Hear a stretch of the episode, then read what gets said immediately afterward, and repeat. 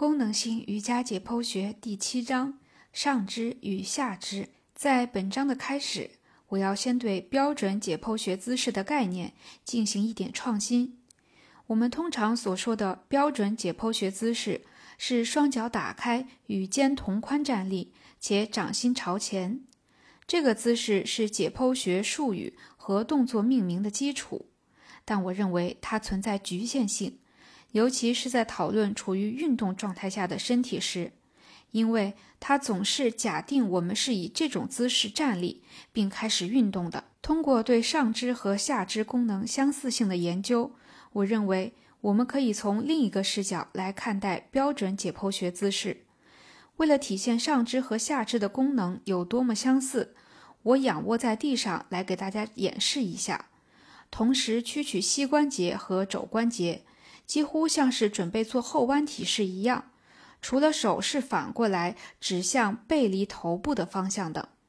从这个姿势中，我们更容易看出，其实上肢和下肢就是彼此的镜像。事实上，从功能性的角度，我认为这可以看作一个仰卧位下的标准解剖学姿势。如果我同时伸直左手和左腿，你会发现这两个动作是极为相似的。另外，让肘关节和膝关节同时相向移动，也会产生一种镜像效应。下面，让我们来看看这种镜像效应是否体现在骨骼系统中的相应结构中。如果留心观察，你会发现上肢和下肢的骨骼结构在许多方面惊人的相似。我们从四肢的基部开始讲起，足部由二十六块骨构成，即十四块指骨。五块指骨和七块腹骨，手部由二十七块骨构成，即十四块指骨、五块掌骨和八块腕骨。踝关节可以屈曲、伸展、外展和内收，而腕关节也可以进行这些运动。继续往上，小腿和前臂都是由两块骨构成，膝关节和肘关节都是屈曲关节，甚至肘关节尖端及鹰嘴。都与髌骨存在一定的相似性。另外，一旦屈曲大于或等于十度，膝关节就可以向任意方向旋转，而桡骨和耻骨之间也能发生相对转动。再往上来比较股骨和肱骨，我们会发现两者都是长骨，并且其顶部末端均为球窝关节。这种关节具备很大的活动性。不过，股骨头处的关节窝比肱骨头处要深得多。股骨是用于承重和运动的，而肩关节的功能则在于可自由活动。上肢和下肢骨骼结构的相似性还不止于此。如果把一块肩胛骨和骨盆的一侧进行比较，你就会发现它们都是扁平的不规则骨。如果进一步比较锁骨和耻骨，你就会发现。它们的形状和功能同样非常相似。这两块骨分别在前方把肩胛骨和骨盆带连接起来，两块锁骨连接到胸骨上，而两块耻骨则在耻骨联合处相结合。除了骨性结构上的这些显而易见的相似性以外，上肢和下肢的肌肉也存在一些相似之处。前臂的屈肌要比前臂伸肌大得多，前臂屈肌和粗大的小腿后肌群类似，后者可以使踝关节产生运动，而且要比其拮抗肌大很多。大腿上有股四头肌，它分为四部分，而在上臂与之相对应的则是肱三头肌，它分为三部分。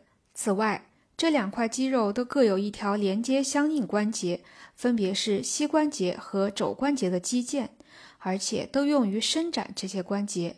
且两者中都有一块跨关节的肌肉。在股四头肌中，股直肌跨过了髋关节，而肱三头肌的长头则跨过了肩关节。这两块肌肉都跨过了其上方的关节，并且能带动相应关节做出相似的动作。股直肌可以把腿抬向躯干，肱三头肌的长头也能把上臂拉向躯干。但是在以标准解剖学姿势作为参考时，这两个动作是相反的动作。然而，从新的解剖学视角来看，这两个动作是相似的，两者都是朝向躯干的运动。股骨的另一侧是腘绳肌，这是一个由三块肌肉组成的肌群，其中的股二头肌有一个只跨过膝关节的短头。手臂上有肱二头肌，由两部分组成。肱二头肌的下方是肱肌，它和股二头肌的短头比较相似，因为肱肌只跨过肘关节。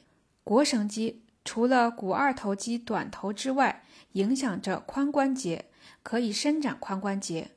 肱二头肌则跨过肩关节，并辅助屈曲肩关节。收缩肱二头肌屈曲肩关节的手臂动作和收缩腘绳肌产生的腿部动作互为镜像动作。两块肌肉都会牵拉相应肢体，使之远离躯干。